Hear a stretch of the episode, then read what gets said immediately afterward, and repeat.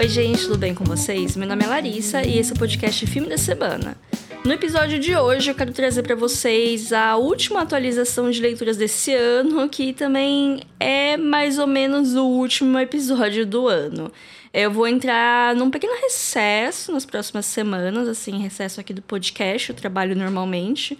Inclusive, não sei como vai ser o calendário de fim de ano da empresa, mas enfim, isso não importa aqui.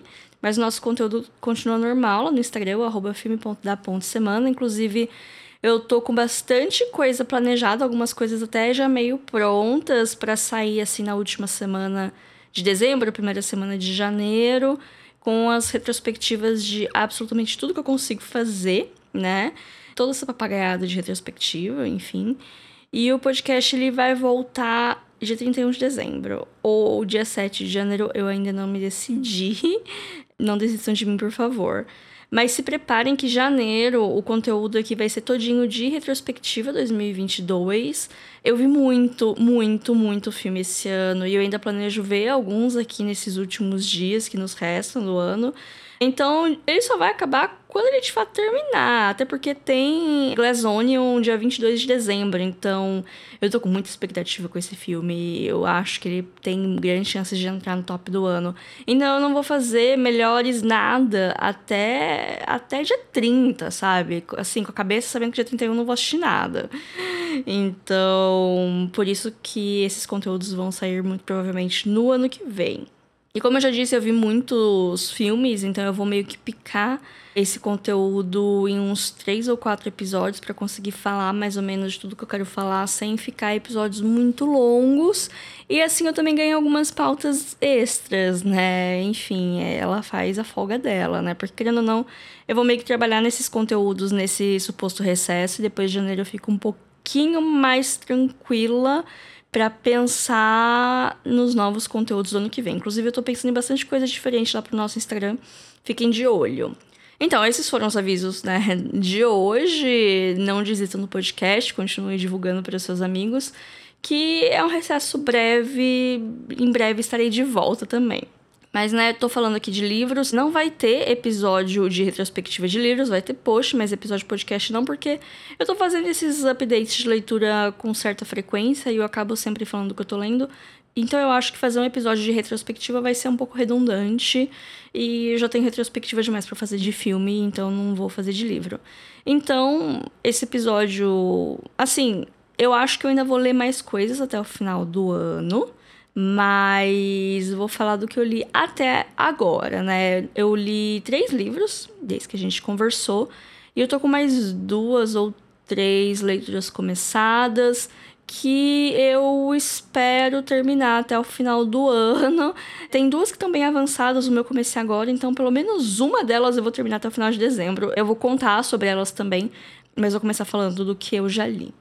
Primeiramente, né, a minha leitura de Halloween, eu quis fazer um outubro temático, eu vi bastante, bastante, tipo, sei lá, três filmes de terror. e eu li um livro de terror que é O Silêncio da Casa Fria, da escritora inglesa Laura Purcell. Ele é um suspense, ele tem elementos de terror e que eles funcionaram melhor comigo do que esses elementos do Iluminado, que eu já contei no episódio passado sobre livros que eu não senti tanto medo assim.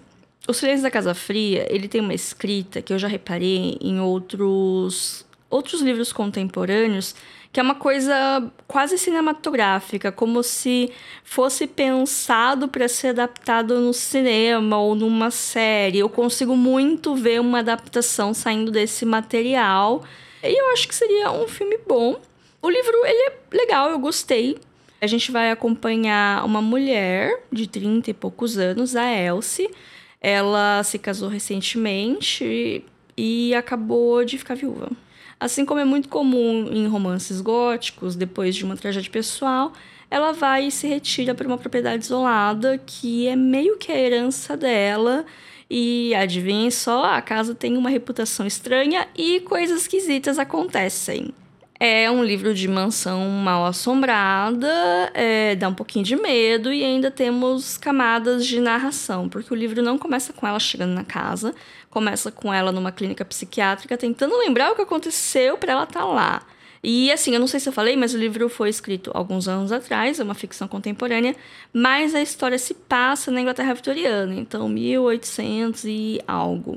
O livro ele tem três linhas temporais: a do presente dela nesse hospital, a do passado, que é a linha principal da história onde a gente passa mais tempo, e tem ainda mais no passado, porque em dado momento ela encontra um diário que pertenceu a uma antepassada do seu marido, e as histórias elas acabam meio que se cruzando e fazendo sentido no final. A protagonista, ela é meio chatinha no começo e com o tempo você vai percebendo que ela não é uma narradora confiável. E assim, às vezes eu ficava de saco cheio dela. Mas se não fosse assim, o final não teria o impacto que teve. Porque o fato de ser no ponto de vista dela e o fato dela não ser muito confiável adiciona a surpresa do final, que eu não vou contar para vocês, porque imagino que talvez vocês tenham interesse de ler o livro e não vou estragar a surpresa. No geral, foi uma leitura boa, até divertida, de, ouso dizer, apesar dos temas, né? Apesar das coisas que acontecem. Eu gostei da sensação de medinho que me deu. É por isso que as pessoas assistem filme de terror. Assim, não foi medo, medo, mas achei legal, sabe?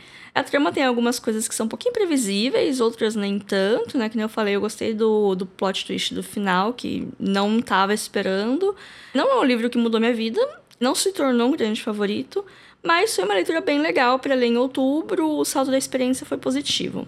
O Silêncio da Casa Fria é publicado aqui no Brasil pela Dark Side. O próximo livro que eu finalizei foi Circe, da Madeleine Miller. Não sei se o nome é familiar para vocês, mas a Circe é um personagem da mitologia grega. Ela aparece como coadjuvante em algumas histórias. É considerada por muitos como a primeira bruxa. Ela ajudou Ulisses na Odisseia. É, foi depois de transformar a tripulação dele em porcos, mas enfim, ajudou. E ela sempre aparece como coadjuvante, é aquele personagem que ajuda ou atrapalha, tudo depende de quem tá contando a história. A figura dela sempre foi um pouquinho cinzenta, ela é regida pelo seu próprio código moral e até mesmo acabou virando uma inspiração para a trope da feiticeira solitária, que mora isolada e atrai homens para si e os descarta depois de um tempo, seja matando eles ou transformando-os em animais ou coisas. Existem várias histórias, não tem certo e errado aqui, porque né, não é como se ela tivesse existido de verdade. O livro Circe é uma obra de ficção contemporânea, onde a autora vai reimaginar a história da personagem com começo, meio e fim, e principalmente com ela sendo a protagonista. Começa com ela vivendo no palácio do seu pai Hélio, que é o Titã do Sol, até que algumas coisas acontecem e ela acaba sendo expulsa de lá e exilada na ilha de Ana, que é o lugar associado a ela nas lendas. E aí a gente vai acompanhar a jornada dela, a sua autodescoberta como bruxa e, e também como uma pessoa que não depende dos outros.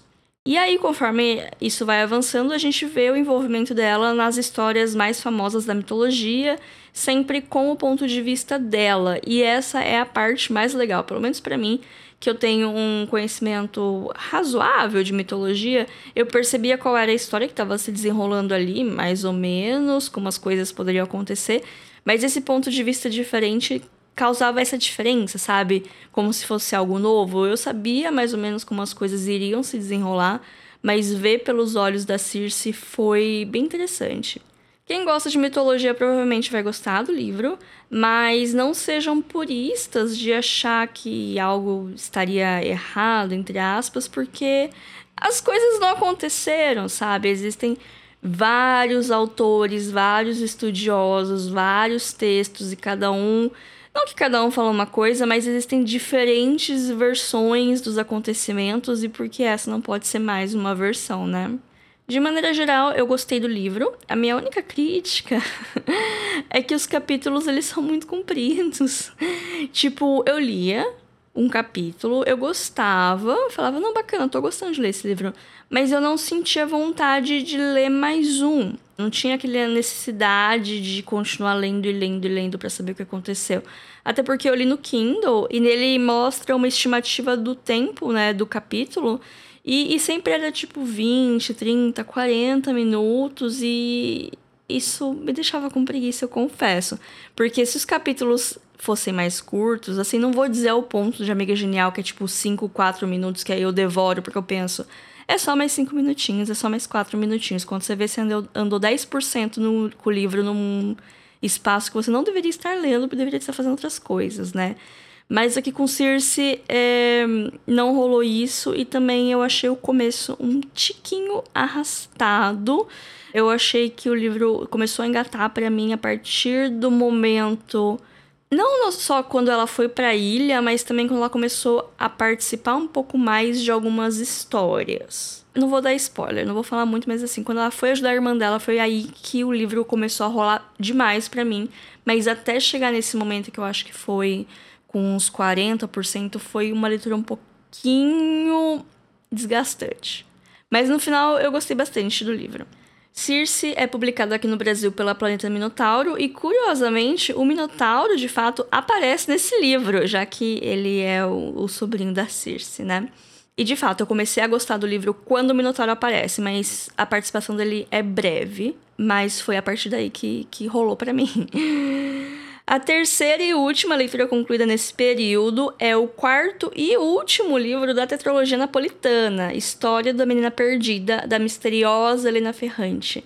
Ai que delícia que foi essa série, foi uma das poucas que eu li esse ano. Desde maio eu tô acompanhando as aventuras e principalmente as desventuras da Lila e da Lenu.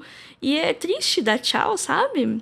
Eu não vou falar muito da história, porque né, é o último de uma série de quatro, mas vou dar o contexto, né? Nessa tetralogia, a gente acompanha a amizade entre duas personagens, desde a infância até a terceira idade, quando acontece um negócio lá e uma delas some, enquanto a outra resolve narrar a história das duas.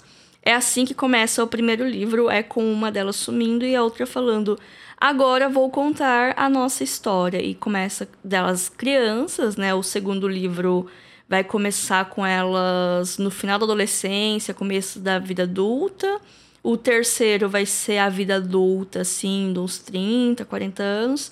E o quarto e último vai ser desses 30 e poucos até a velhice delas. Inclusive é o livro que tem mais espaço temporal, assim, até que algumas vezes era até difícil de entender quanto tempo tinha passado, porque a narrativa ela tem um tom um pouco de conversa de uma pessoa te contando uma história, que às vezes a mesma pessoa se perde assim na na cronologia. Isso é muito nítido quando elas eram crianças, porque dá aquela impressão que a pessoa está te contando uma memória e ela não tem certeza se aquilo aconteceu antes da outra coisa, o que, que veio primeiro, o que, que veio depois. E aí você que lute traçando a sua timeline. E em alguns momentos as coisas são um pouco mais lineares, e agora na velhice as coisas começaram a ficar um pouco com saltos temporais um pouco mais subjetivos, mas eu já estava acostumada com esse estilo de narrativa, não achei ruim. Isso para mim não é um defeito do livro, ele só adiciona com todas as camadas que a gente tem aqui.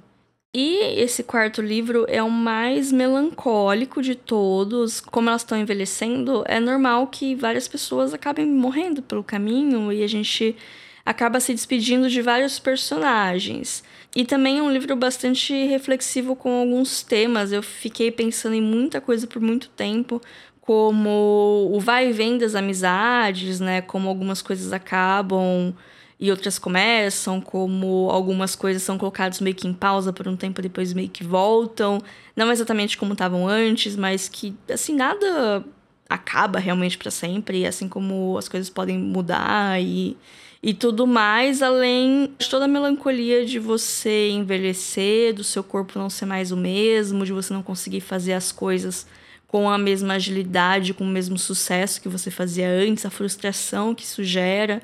Então, foi um livro que, de todos eles, eu acho que foi o que eu mais fiquei pensativo no final. Até porque os anteriores, eles terminam em ganchos, então eu não ficava pensativa. Eu queria ler o próximo e saber o que, que é que ia acontecer com elas. Eu recomendo bastante a série, apesar que eu conheço muitas pessoas que não gostaram, que não foram fisgadas, que tentaram ler o primeiro e não curtiram. E assim, se você tentou ler o primeiro e não gostou, não melhora no sentido de não acontece nada que vai fazer você gostar mais, porque ele melhora, mas como que eu posso dizer isso sem ficar dando spoiler? Até porque acontece tanta coisa que às vezes um spoiler aqui pode não ser um spoiler lá, ou pode ser um incentivo para as pessoas a lerem, mas o estilo é o mesmo. O caráter das personagens tem algumas mudanças, mas ele não é um livro com personagens bons e ruins. Ele é um retrato muito cru dessa sociedade, desse é um recorte social muito específico da, de um bairro da periferia de Nápoles, da Itália, e a vida desses personagens que tem muitos recortes de violência de vários tipos, desde as realmente violência, quando você pensa em violência, você pensa lá, assassinato, violência, tem isso, mas também tem as pequenas violências do cotidiano, sabe? São personagens que estão muito acostumados com isso e isso só vai se intensificando nos outros livros, porque no começo elas eram crianças, elas não entendiam muito o que acontecia. E conforme vai avançando, elas vão entendendo melhor. E a relação delas sempre foi um negócio meio amigas e rivais. Às vezes, alguns podem falar que é um pouco tóxica, em alguns momentos para um lado, em alguns momentos para outro, mas se você leu o primeiro e não gostou, eu não acho que você vai gostar dos outros. Agora, se você leu o primeiro e gostou, você vai gostar ainda mais dos outros. Então, essa é a minha recomendação. A Amiga Genial e as suas continuações elas são publicadas aqui no Brasil pela Biblioteca Azul. Agora eu vou falar das minhas leituras em andamento, que provavelmente vão aparecer na próxima atualização, mesmo que essa atualização só seja no ano que vem. Eu sempre pego de onde eu parei, não fico me prendendo a barreiras temporais, né? Mas eu quero tentar terminar elas ainda esse ano, né? Não vou tentar ficar me cobrando, mas é que eu tô de fato meio que avançada nelas, né? Uma até eu achava que ia terminar a tempo de comentar aqui, ficou faltando 50 páginas, é bem capaz que eu termine quando esse episódio for ao ar, mas enfim, é, nesse caso tô falando de O Castelo no Ar, da Diane Wynne Jones. É uma continuação do Castelo Animado, é uma segunda parte de uma trilogia, porém aqui os livros eles funcionam de maneira independente. São histórias fechadas com protagonistas diferentes e alguns personagens em comum.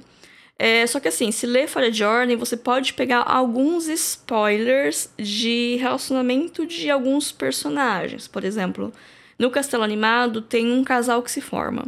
Aí aqui no Castelo Noir, eles são um casal casado de verdade e eles têm um filho. Então, assim, é esse tipo de spoiler, não é nada muito grave, mas é essa progressão de relacionamentos que continua de um livro para o outro.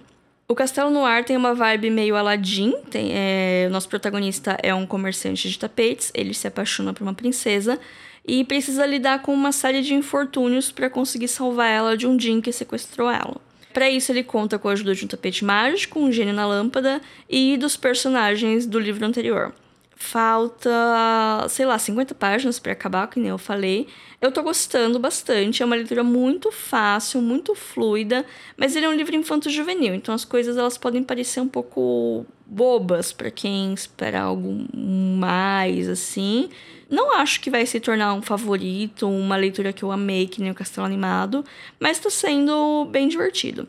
Outro livro que eu tô lendo é o Witches Abroad, do Terry Pratchett. Eu continuo com o meu objetivo de ler dois livros do autor por ano. Esse livro faz parte do Discworld, da minissérie das bruxas, e a gente vai acompanhar as três, a Vovó Sra do Tempo, a Vovó Og e a Magrate, numa aventura internacional. Elas precisam viajar para resolver uma questão do livro e no caminho delas começa a acontecer vários clichês de contos de fada, porque a questão que elas foram lidar é uma fada madrinha viciada em finais felizes, que pode ou não ser do bem. Não fica muito claro qual é o posicionamento delas, mas as bruxas vão lá para meio que saber qual é a dela. Pensando aqui, é um plot muito parecido com Desencantada, só que feito 30 anos antes. Tô na metade. Eu tô lendo em inglês, porque a edição nacional é quase uma lenda. Tô gostando. Não acho que entre na minha lista de favoritos. Ao contrário de Homem da Foice, que eu li no começo do ano eu amei. Esse tá sendo divertido. E é tudo que eu tenho a dizer. Não sei se eu termino esse até o final do ano, porque como eu tô lendo inglês, eu acabo não priorizando nas minhas leituras, deixando de lado várias vezes.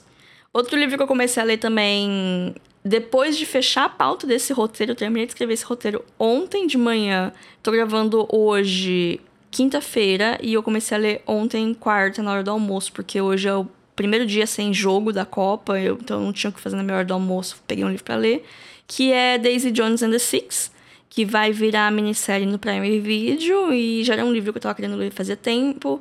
É da mesma autora do Sete Maridos de Evelyn Hugo, que eu comentei aqui no começo do ano, do Amores Verdadeiros que eu li ano passado. Então, assim, é uma autora que eu gostei do que eu já vi dela. Era um livro que eu já estava querendo ler e agora que saiu, acho que saiu o teaser da minissérie, me animou para ler antes dela sair. Mas eu li muito pouco, acho que eu li dois capítulos, deu 7%, não dá nem para ter uma noção do que eu acho, mas é um livro que acompanha uma banda fictícia que parece muito Fleetwood Mac. E ele é montado como se fosse um documentário, sabe? Como se tivesse assim não como se fosse um roteiro de um documentário, mas meio como se fosse um roteiro de um documentário, com as pessoas dando testemunho, não é uma narrativa. Não é um romance, sabe? É um, é um apanhado de testemunhos. Então, não é apenas um, mas muitos narradores não confiáveis pra gente ouvir essa história. E se sim, se for. Eu ouvi falar que é parecido com a história do Fleetwood Mac, e eu conheço um pouco da história da banda, então se for remotamente similar, vai ter muito drama e eu mal posso esperar, mas por enquanto eu tô muito no começo. E tem algumas coisas que eu quero ler no futuro, eu já tô planejando a minha lista pro ano que vem.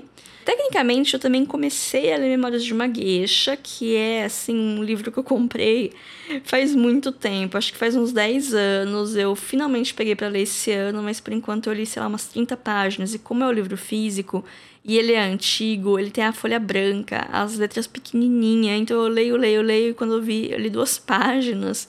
Então é uma leitura que tá devagar. Eu tenho certeza que eu não termino esse ano, mas ano que vem vai vir aí né? Ele tá no projeto dos 35 livros antes dos 35 anos.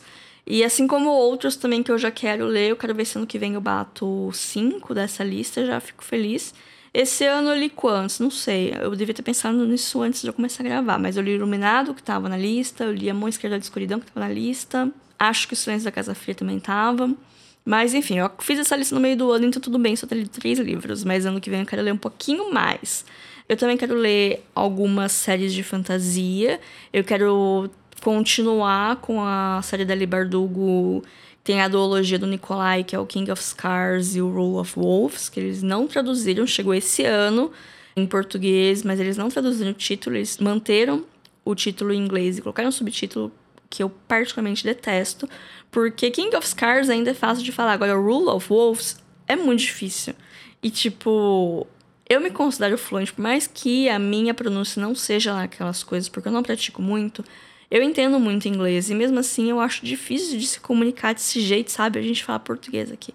Mas enfim, eu quero ler esses dois livros do Nikolai, que é um personagem de Sombriossos, inclusive ele vai aparecer na próxima temporada de Sombriossos, que já tem data de estreia. Vai ser em março, mal posso esperar. Talvez eu leia meio que em aquecimento pra série, pra eu tentar lembrar as coisas, porque faz tempo, eu li no ano passado os livros, né? E eu tô bastante ansiosa porque, por mais que a série de livros sombriossos seja meio primária, assim, seja meio fantasia iniciante, eu gostei muito desse mundo e mal posso esperar para ler esses livros. Também tem uma série de livros que é a Passa Espelhos, que acho que são quatro livros, que eu quero começar a ler em algum momento, não sei quando, não sei se esse ano, não sei se vai ficar próximo, mas eu quero ler. Mas assim, séries de livros tem muitos que eu quero ler. Eu quero ler A Passa Espelhos, eu quero ler a do Príncipe Cruel, eu quero ler aquela da N.K. Jensen, como que chama? A Quinta Estação. Começa com a Quinta Estação, mas tem um nome, a série esqueci. E eu quero terminar também a trilogia do Castelo Animado, que tem mais um livro, que é A Casa dos Muitos Caminhos. E eu queria ler pelo menos um clássico esse ano, queria ler Frankenstein. E eu com certeza vou ler Morro dos Ventos Vivantes, que é uma leitura coletiva, um projeto de leitura coletiva que eu tenho para ler até janeiro. Então, talvez até antes do final do ano eu comece a ler. Ah, e Pachinko, que Pachinko é um livro que eu tô faz uns dois anos que tá na minha lista e nunca dá tempo, porque é um livro meio grosso também. Às vezes eu deixo de lado, vou deixando de lado, vou deixando de lado, quando eu vejo passou dois anos. Mas eu tenho duas amigas queridas que leram e gostaram muito, me recomendaram muito. Tá saindo série no Apple TV Plus, que também não tá sendo vista por muita gente, mas as poucas pessoas que viram falaram muito bem dela. Então é outra coisa que eu tô curiosa também para ler e eu acho que já tem bastante coisa. Eu não vou ficar me cobrando de fazer meta. Ano passado foi um ano muito, muito atípico. Eu li, tipo, 30 livros e foi um recorde pessoal. Eu acho que eu não li essa quantidade de livros desde que eu tinha 15 anos. Esse ano eu já concluí 20. Eu acho que até o final do ano talvez eu conclua 22. Mas não é nenhuma média de dois por mês. Eu quero tentar ano que vem fazer pelo menos dois por mês. Mas também eu não vou ficar me, me cobrando demais para fazer um negócio que eu perco o prazer de fazer, sabe? Porque eu já tô transformando muitos hobbies em trabalho e eu preciso ter algum prazer na vida, não é mesmo? Mas é isso, né? Esse foi o episódio de hoje. Eu tô pensando entre as mudanças pro ano que vem lá no nosso Instagram de não postar mais a foto do episódio como post no feed, porque flopa demais. E eu não acho que esteja agregando, eu acho que tá meio que estragando um pouco o meu alcance e eu não acho que adiciona muito, porque acaba não tendo tanto engajamento, acaba não sendo tão distribuído, então é meio que uma bola de neve. Então eu comecei a postar pensando numa conversa que a gente poderia ter, mas eu acho que vamos deixar isso pra outros posts, assim. Eu falo, ah, se quiser falar comigo, comenta no, no último post lá do feed. Ou me manda uma DM mesmo. E essas coisas. Não precisa. Não precisa ter um assunto para vir falar comigo. Se vocês quiserem vir falar comigo, só manda uma DM. Ou manda um e-mail também. A gente tem um e-mail que é podcastfilmedasemana.gmail.com. E, ah, sempre lembrando, né, que esse e-mail também é uma chave Pix, caso queiram me dar um presente de Natal, pode ser 5 reais, eu vou ficar muito feliz, né? Mas é, entre as mudanças, vou dar aqui em primeira mão para vocês, ouvintes do podcast que eu tô pensando em fazer. Ele não vai ter mais esses posts do episódio novo, mas eu sempre vou estar tá falando nos stories quando tem episódio novo. Sempre, vocês sempre vão estar tá sabendo, né? Se vocês assinarem o feed no agregador que vocês estão ouvindo, se clicar em seguir no Spotify ou em qualquer outro agregador que você ouve, também vai aparecer notificação no seu aparelho, o que é sempre bom e sempre ajuda a gente. É, eu também tô pensando em reformular os 52 filmes por mulheres. Não sei como eu vou fazer isso, mas eu quero continuar com o quadro, mas de um jeito diferente. E vai ter um quadro novo que é meio que uma reformulação dos 52 filmes de 52 países. Mas não vai ser um filme por semana, vai ser um país por semana com uma lista de filmes daquele país que estão disponíveis no streaming. Então vai ser eu quero tentar manter duas listas por semana, essa lista de países e uma outra lista completamente aleatória que sai na sexta. E tentar trabalhar com mais conteúdos, manter mais nos stories, fazer mais conteúdo interativo nos stories.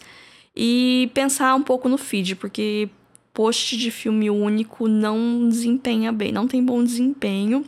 Eu vou ter que acabar fazendo para as cabines que eu vejo, né? Tem que escrever as críticas, fazer os posts. Talvez eu trabalhe mais com rios para fazer essas dicas de filme único, que é uma coisa que vira um pouco mais, apesar de eu não gostar muito de gravar vídeo de rios.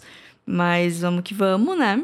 Mas essas são as coisas que eu estou pensando em fazer no Instagram, né? Aqui o podcast vai manter a mesma coisa, vai continuar saindo sábado, vai continuar sendo semanal. A única coisa que eu vou ter, tirar uma pequena férias. E. Bom, gente. Foi isso. Falei que tinha pra falar, falei demais. Fiquei muito tempo aqui falando. Sigam a gente nas redes, eu já falei, o Instagram é arroba semana, a gente tem um e-mail, acabei de falar. Tenham um bom final de ano, se cuidem, se divirtam com responsabilidade. Se for dirigir, não beba e essas coisas mais. E vejo vocês no ano que vem ou no dia 31. Até mais. Tchau, tchau.